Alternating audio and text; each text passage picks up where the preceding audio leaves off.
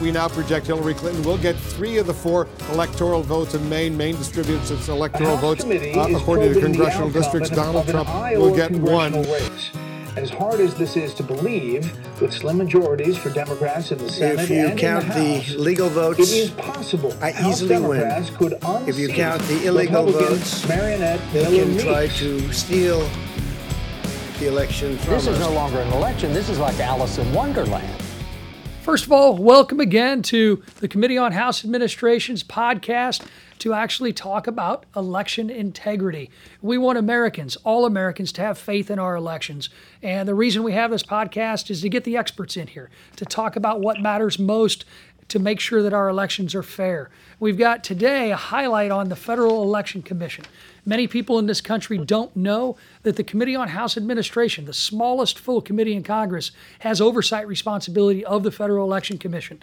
Uh, the Federal Election Commission can make or break people in my business uh, when it comes to running for office. They are the ones that regulate what how we spend our money that we can put forth in our own campaigns. So I'm honored to have today three guests. We've got the chair of the FEC, Allen Dickerson here, and Allen recently became the chair of the commission. And you know, I I met with you briefly uh, last summer when we had all three Republican uh, all three Republican commissioners in person. So um, thank you for being here today. We're also joined by Lee Goodman. Lee is a former FEC commissioner uh, who left the commission in February of 2018. And Lee's been great to help us on House administration, educate congressional staff about what the FEC does, because uh, he was a panelist for our election university. And our third guest is somebody I used to watch when I was more on the campaign side for a member of Congress, John Shimkus, and I, I would, I, I would, you know, just sit with bated breath to wonder what Brad Smith was going to decide on the FEC and how it might affect my job as a campaign manager for my current member of Congress. Uh, Brad left the commission back in April of 2005, and he currently leads the Institute for Free Speech. And I got to tell you, Brad, I want to thank the Institute and everyone there, including you, because you were very helpful as we waged that fight against H.R. 1 here in Congress the last two Congresses. So thank you all for being here today. We appreciate it. Thank you. Thanks, thanks. Hey, I'd like to begin today by talking about the Federal Election Commission's structure and operations. Uh, in response to alleged financial abuses during the 1972 presidential campaigns and the Watergate scandal, Congress in 1974 amended the Federal Election Campaign Act, commonly known as the FECA, to establish a new independent federal regulatory agency called the Federal Election Commission. And your job at the FEC is to enforce federal campaign finance laws and, quote, promote confidence and participation in the democratic process. The FEC opens its, its doors in 1975, and was that the first year Ellen Weintraub was named a commissioner? I think there was a couple intervening years. Couple, okay, okay. She's still there, right? She is. Okay, all right. Give her my best. I, Um, happily. Uh, and the FEC has operated since then under a bipartisan six member commission. This agency impacts every member of Congress, as I mentioned, as it has jurisdiction over the financing of our campaigns. And as I said before, really excited to be joined by the three, three former, two former commissioners and the current chair of the FEC. And I'm really honored that we can get to some questions here because I think it's important for our listeners to understand what is the FEC purpose. You know, the First Amendment, free speech, they're pretty important. And frankly, I think they represent the core of the American experiment. So it makes it all more important that an agency meant to regulate speech like the FEC does so with the lightest touch possible and that Congress stays within its constitutional bounds. So first, I'm going to start with the old guy here, and that, that's that's not you, Mr. Chair. We're going back to to to Mr. Smith, uh, Brad. How do you see the tension between the First Amendment and campaign finance regulation playing out in the short and long term? Sure. I, I appreciate the uh, the introduction as the old guy. Uh, you could, yeah, I guess you could do a lot worse than be the grand old man. So He's experienced. That's right. That's right. so first, it is important to note that there is a tension. I mean, some some people miss that, and and you know, it's it's not obvious. I, I think when you just think about it, that spending money on campaigns is speech. But if you do think about it a bit more, limiting spending limits uh, the amount of speech. Uh, just the same as if we were to say uh, we're going to limit the amount that you can spend on on building churches or hiring pastors or buying hymnals or engaging in missionary work, we'd all realize that that was a violation right to, to practice one's religion. And it's the same with speech. So that tension is, is definitely there. In the short term, I think we're going to continue to see campaign finance used as a tool to try to silence unfavorable views. You know, nowadays much of the action has shifted to uh, other areas like like big tech, and then the more focused just on election integrity per se. But we should remember that that all of this started. I mean, the starting point for the liberal effort to sort of exclude conservative views from the public square was campaign finance uh, back in the 60s and, and 70s. And uh, I think in the short term that will continue. Uh, in HR one, for example, uh, it was a lot of people. You know, there's there was so much in the bill that a lot of people missed it. Almost a third of that bill is just about provisions that would limit and regulate how people fund their campaigns and what they can say and do in their campaigns. Uh, great, great observations. We appreciate your comments here. Uh, let me go to, to Lee Goodman. Lee, uh, the Supreme Court's had a lot to say about Congress's previous attempts to restrict the exercise of the First Amendment. Uh, where have we where have we landed on Congress's interest in this space?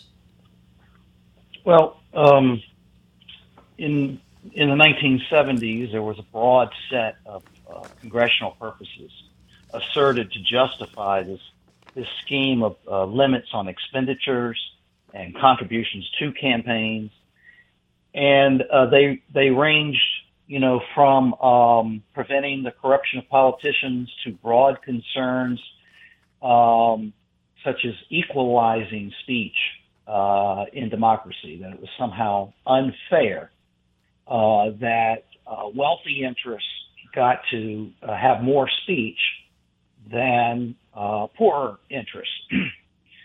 and the court took those interests up in Buckley v. Valeo in 1976.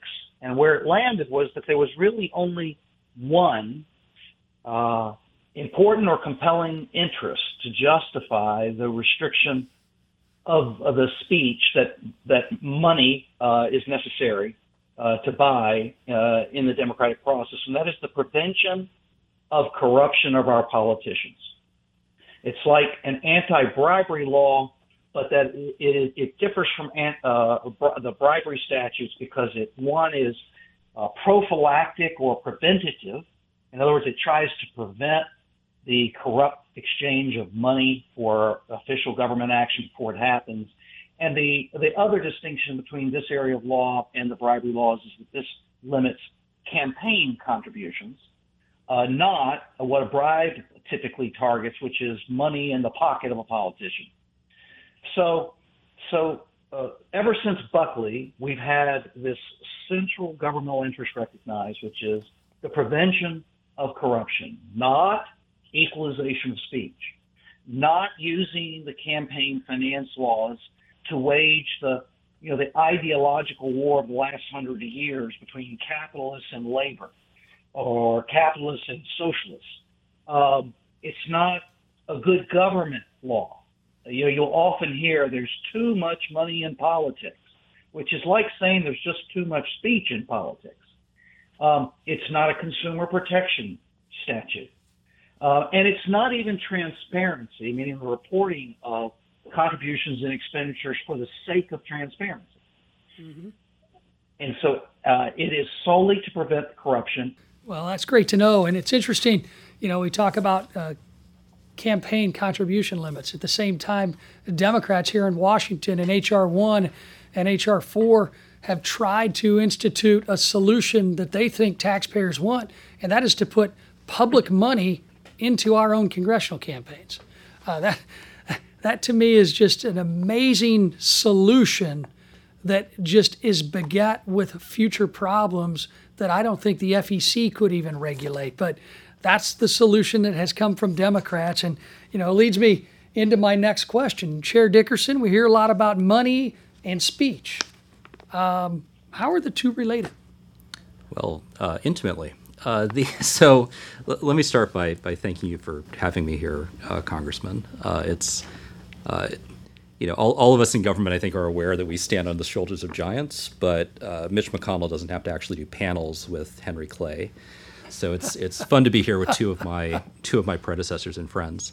Um, to that uh, to that question, though, I mean that this is this is the central insight of, of the Buckley versus Valeo court. Um, you know, you you can speak all day long. You can go get a soapbox and stand on a corner and inveigh against uh, the Federal Election Campaign Act if you wish. But you know what we've all been concerned about since day one is effective speech. I don't think there's any question that people on soapboxes uh, seldom swing political elections, seldom swing major questions of policy, and so what the court observed in Buckley was, you know, if you want to do this effectively in a mass mass society, you're going to have to pay for ads. You're going to have to pay for printing. You're going to have to have office space.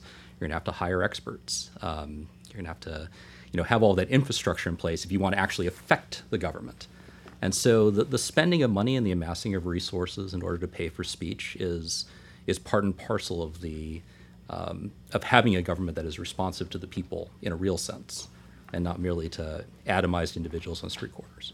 Uh, very interesting. I, I, I, enjoy the fact that we talk about money in politics because there's always in our business an inference of guilt anytime somebody offers a campaign contribution. And I, I, I sit back and remind people that campaigns like mine have cost millions of dollars.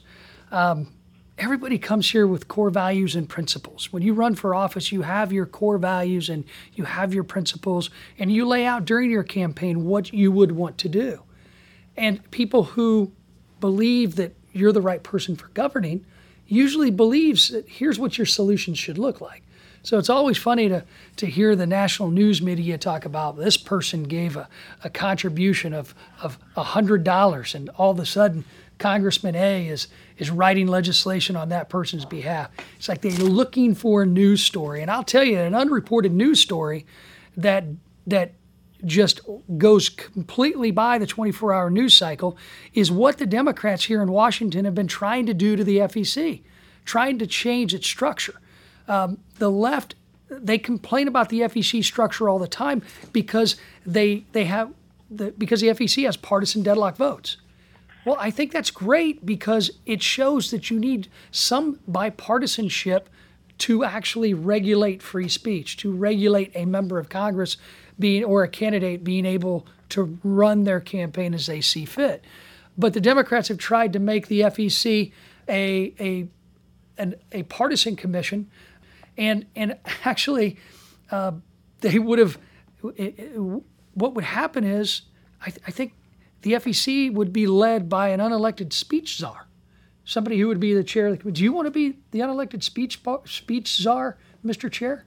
Not remotely. Yeah, I, and I don't think Brad and Lee would want that either.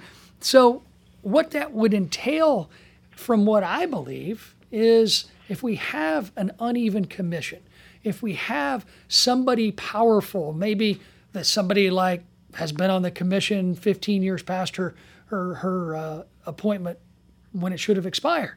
Um, somebody that I en- enjoy uh, giving her the opportunity to exercise her free speech rights to cut down Donald Trump, to cut down Republicans on on major network outlets.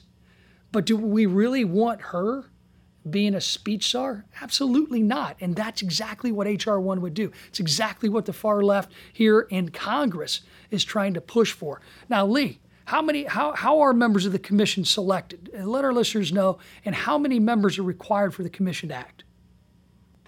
So everyone was very keen that they were creating an agency to regulate themselves, to regulate the political process, to act as the umpires, to call the balls and strikes of the game. And they were very keen that you shouldn't let one team decide or control the umpires and choose all the umpires.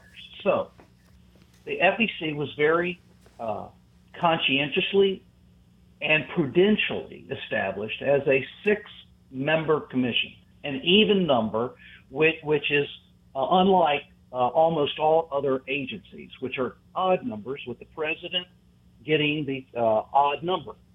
So that the FCC, for example, is a five member body with the president's party controlling three of the seats, and uh, the, the party that does not win the White House only gets two seats. But the FEC was created as a six member body, and the law says that no more than three can uh, be appointed from any given party. That's to prevent one party from taking control of regulation of the political process. And further, that there must be four affirmative votes needed to take any regulatory action, whether that's uh, issuing a new regulation, issuing an advisory opinion, or most importantly, taking enforcement action against a citizen or group or, or campaign. Now, what that uh, and what that was intended to do is to in, instill bipartisanship in the regulatory process of, of, of politics and of political competition.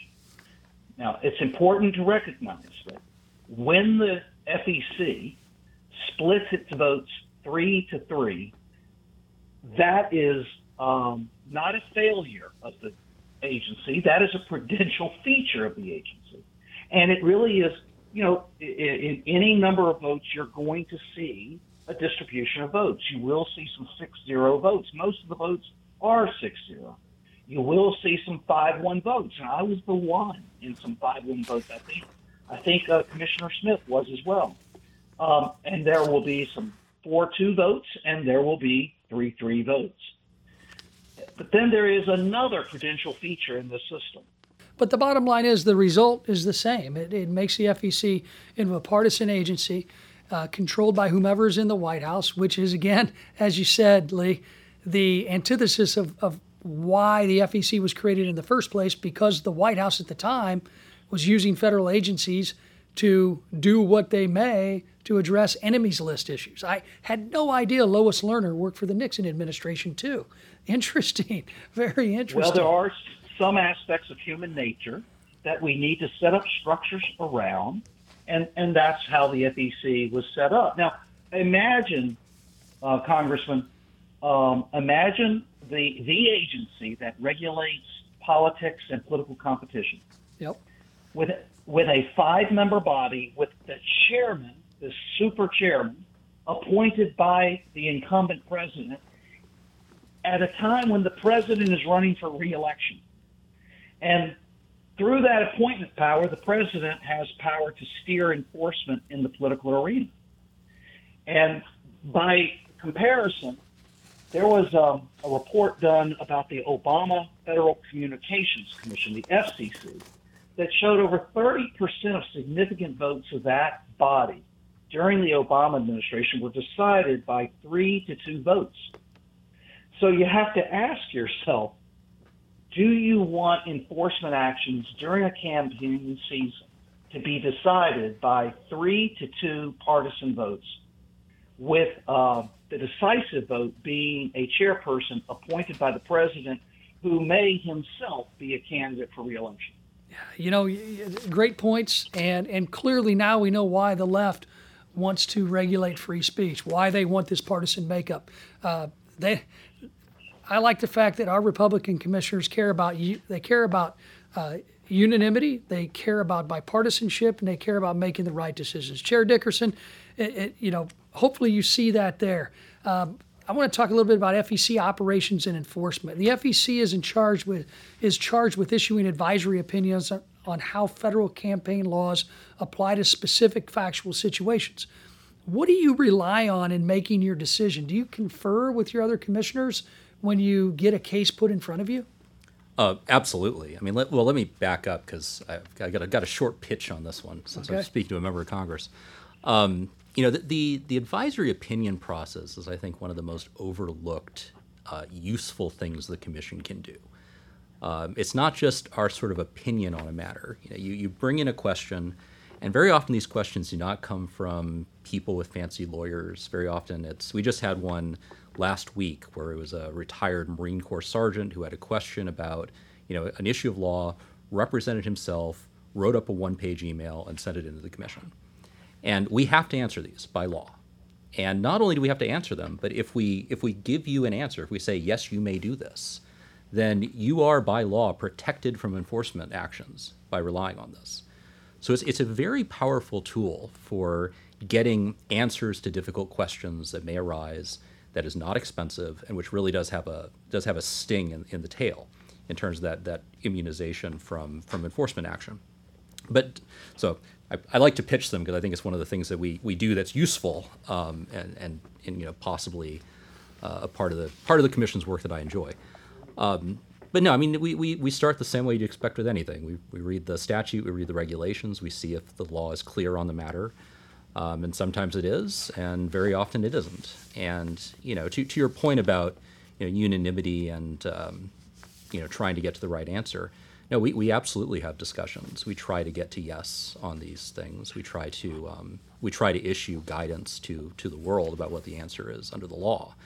Um, we don't always succeed. Sometimes there are good faith disagreements about what the answer is, uh, but it is very much a collaborative process. So, you mentioned these advisory opinions would inoculate a candidate running for Congress from any enforcement action. Can you see how that process could be hijacked with a partisan FEC commission? Yes, and I, I think that's of a point. You know, my, my personal view is that it would be very difficult to do the commission's work if there were a perception of partisan bias. So now that you don't have the the, the partisanship, the partisan breakdown, because because you know God knows we need more partisanship in this country, right? That's what the American taxpayers screaming for. Be more polarized, be more partisan. Of course, no. What they're saying is, let's just make some decisions that are collaborative. What happens under the current structure if the commission's deadlocked on a matter? Is is it always a problem? No, I mean, so so take take the advisory opinion example.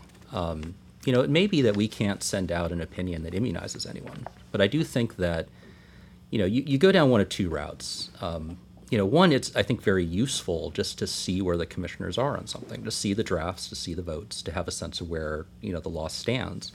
And the other point is the one that um, that Mr. Goodman raised, which is, you know, this stuff's subject to judicial review, and very often when we're deadlocking, we're deadlocking because the answer is not clear. Um, you know, this area of the law. I was in the courtroom when Justice Scalia, you know, mentioned that campaign finance law was so intricate that he couldn't understand it. You know, and if, if Justice Scalia felt that way, I can only imagine how a, a, a new candidate for Congress must feel encountering this. Uh, and so those opportunities, I think, to, to serve up judicial review and get real answers to difficult questions is, is an important part of the process. Well, I don't, I, I don't think it's been helpful. Um, you know, it, it, it does, I think there have been a few problems. One, and, and in some ways this is, you know, my background is, is, is as a litigator. I used to go to court and talk to federal then judges. how, did, how, how do how do these commissioners believe that's going to be a better idea? Is it just a delay tactic so that you can delay the enforcement actions?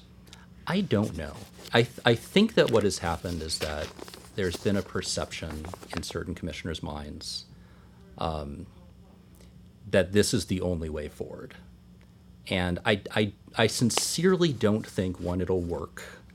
Um, I think, you know, again, my background's as a litigator, not showing up to court when a federal judge tells you to, or not complying with federal court orders, does not strike me as a smart long term plan. um, but even if I'm wrong, you know, a- again, it, it blocks the orderly development of the law. It blocks this process by which we serve up the difficult questions and have them decided by a judge who has the advantages of seeing the reasoning of the expert agency in front of, of him or her. Um, so I, I think that it's, it's, it's been very damaging to the ability of the commissioners to engage collaboratively. Well, interesting to hear that. I, I, I'm glad to hear that you know some of these processes that I think are pretty outlandish. We have some common sense commissioners there.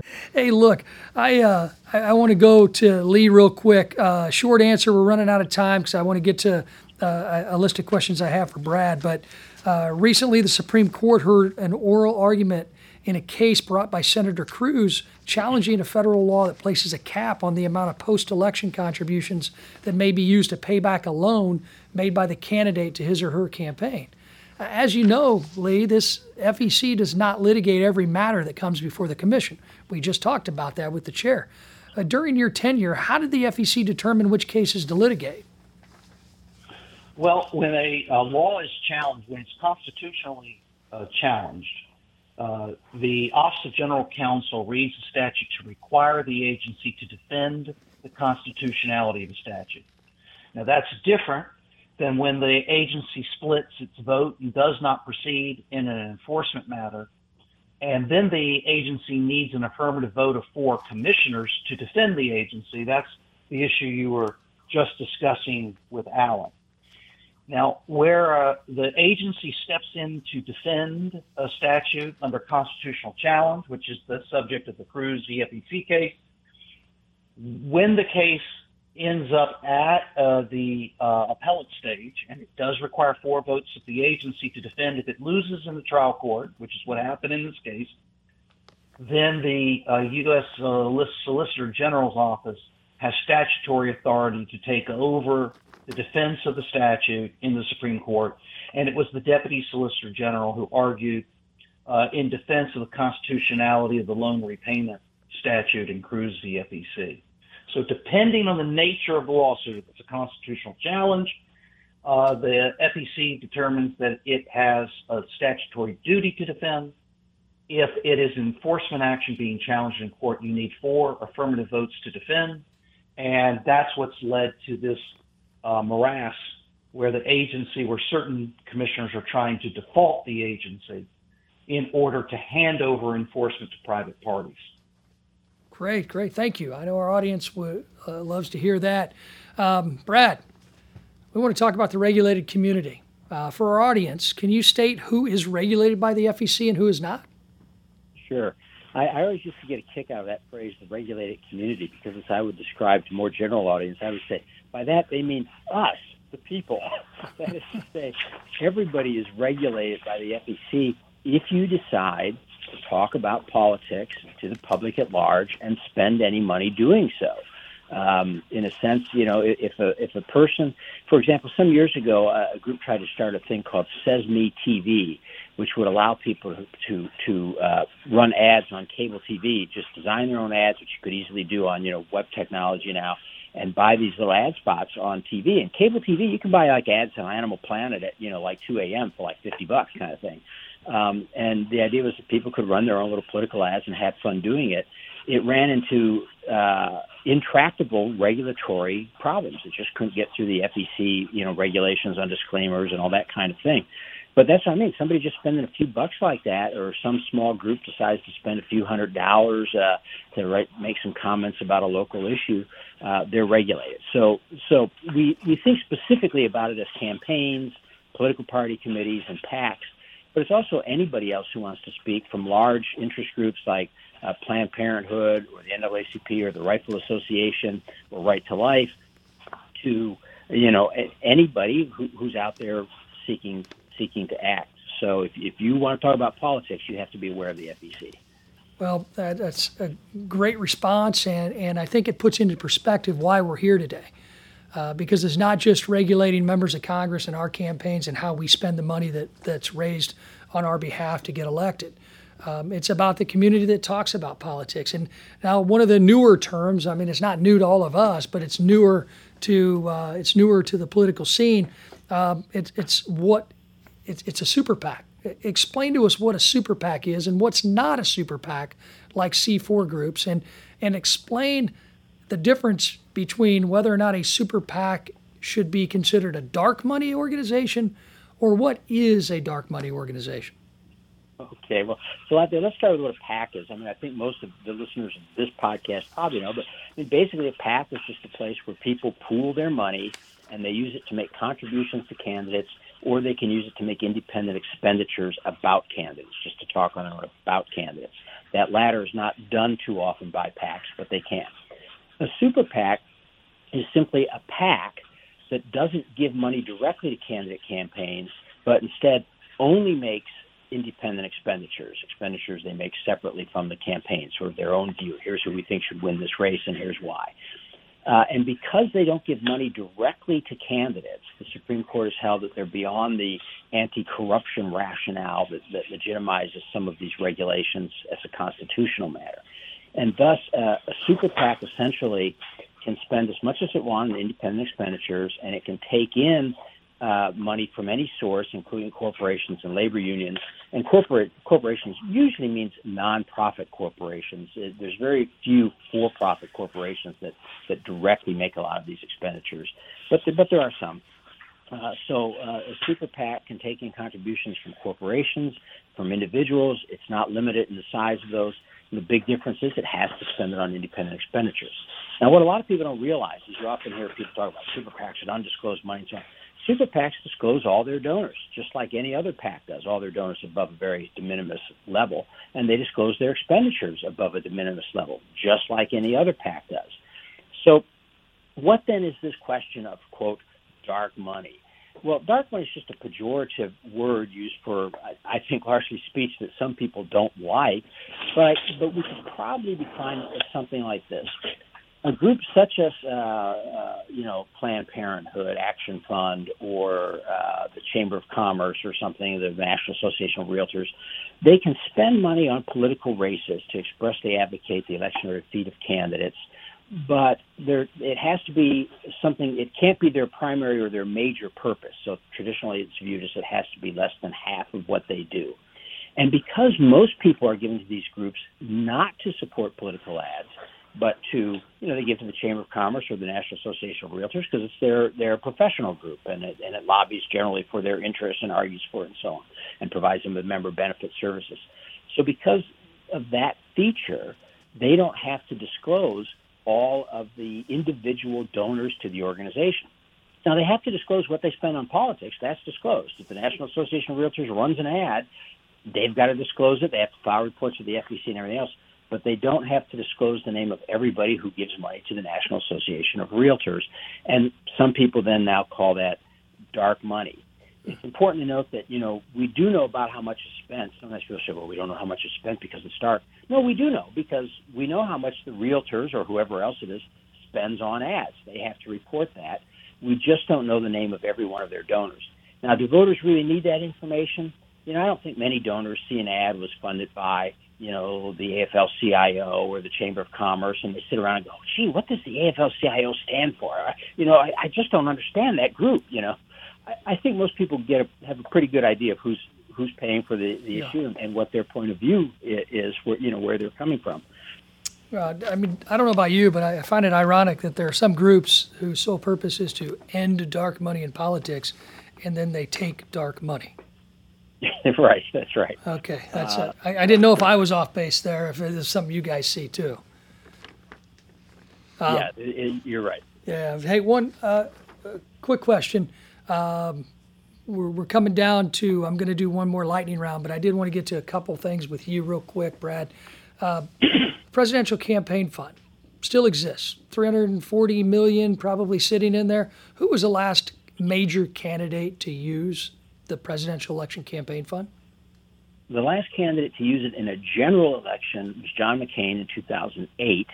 Um, in 2016, two candidates used the fund. Martin O'Malley, remember the former uh, mm-hmm. Maryland governor who ran for the Democratic nomination, I think got like zero delegates or maybe one or something, and Jill Stein, the Green Party candidate. So really, it, you know, it's not been used by by truly major candidates since the McCain general election campaign in 2008, and it's not been used by most candidates at all since 2004 when both George Bush and John Kerry used it in the primaries although neither used it in the general election. So you're right; it's about 380 million dollars just sitting out there, uh, not really doing anything.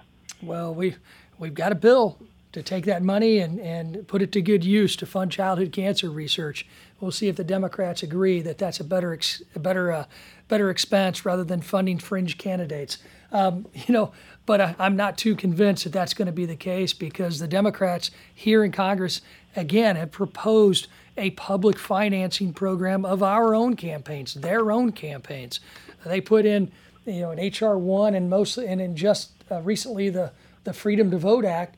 Uh, they took this public financing a step further by creating a six to one match program, which my team and I, my team figured that I would have been eligible to receive up to $7.2 million in public matching funds.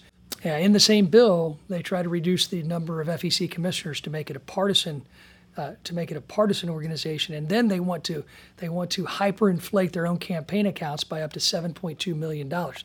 No one, and I mean no one in my entire constituency, my entire career as a member of Congress, has ever come to me and said, "You need to put public money into your own campaign," at a six to one match level. So. Thank you all for being here today. I got one last closing question I'm going to ask you all to answer in one or two at most sentences because I think it's important to get your opinion here. Um, I'll start with you, Chair Dickerson. In your opinion, what do you see as the biggest threat to political speech today?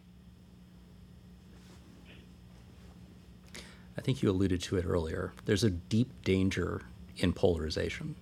There's a danger that we will say we can we can regulate the other guy's speech because he's wrong, and the shoe will never be on the other foot. That was almost three sentences, but I think I put a comma there before the and, so I'm going to hold you to the two sentences. I use right? a lot of semicolons. I didn't want to give these other two guys three sentences. I want to stick to what I what, what my initial rule was. Now, uh, Brad, what's your answer to that question? What's the biggest threat to political speech today? I think it's this belief that there's some kind of objective misinformation that the government needs to regulate and, and can regulate that totally misunderstands the entire purpose of the First Amendment, which was that we can't give that kind of power to government. Great, great. Lee, what's your perspective? I think the greatest uh, threat to uh, the First Amendment today is the diminution in the cultural value that two generations of college students have been exposed to on college campuses. It started with the political correctness movement in the 1980s and 1990s, and now it's manifested as cancel culture. And there has been a general diminution in the value we as a society place on free thought and free speech. Excellent responses from all of you, and I'm sure when this podcast goes out, you will all three join me in be la- being labeled as a vote suppressionist.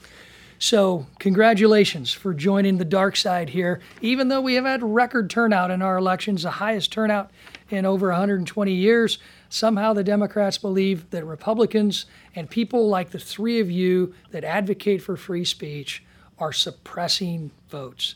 It's not true. We know that. The regulatory structure of the FEC works in a, a nonpartisan way. Each of you have each of you have relayed your experience.